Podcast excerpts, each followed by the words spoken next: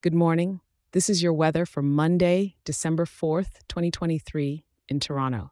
Grab a cup of hot coffee and let's dive into what sort of day Mother Nature has dialed up for us. Starting off the morning at a brisk 2 degrees Celsius, it's a bit on the chilly side, eh?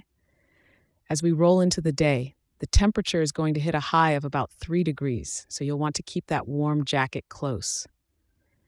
The evening will cool down slightly to just under 2 degrees, and the night won't stray too far from that, staying cozy around the same temperature.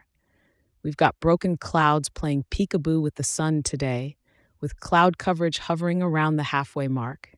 It's not all gray, but the sun's definitely playing a bit hard to get. The humidity's sitting pretty at 70%, so the air's got that fresh crispness to it without being too dry or too damp. Now for the wind, we're looking at a gentle breeze from the northwest, blowing at about 4 kilometers per hour, and maybe getting a little gusty at times, but nothing that'll toss your hat off. No snow or rain on the radar today, so it's safe to leave the umbrella at home.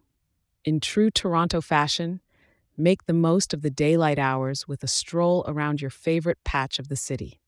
Whether it's a brisk walk by the harbor front, window shopping through the distillery district, or just enjoying the urban landscape, just remember to bundle up. And you know what? It's Canada. We're made of strong stuff. A little chill in the air is just nature's way of reminding us to appreciate those cozy moments indoors or the beauty of our city as it gears up for the peak of winter. Thank you for tuning in, and remember, I'll be right here for you tomorrow with another weather update. Stay warm and have yourself a fantastic day in Toronto.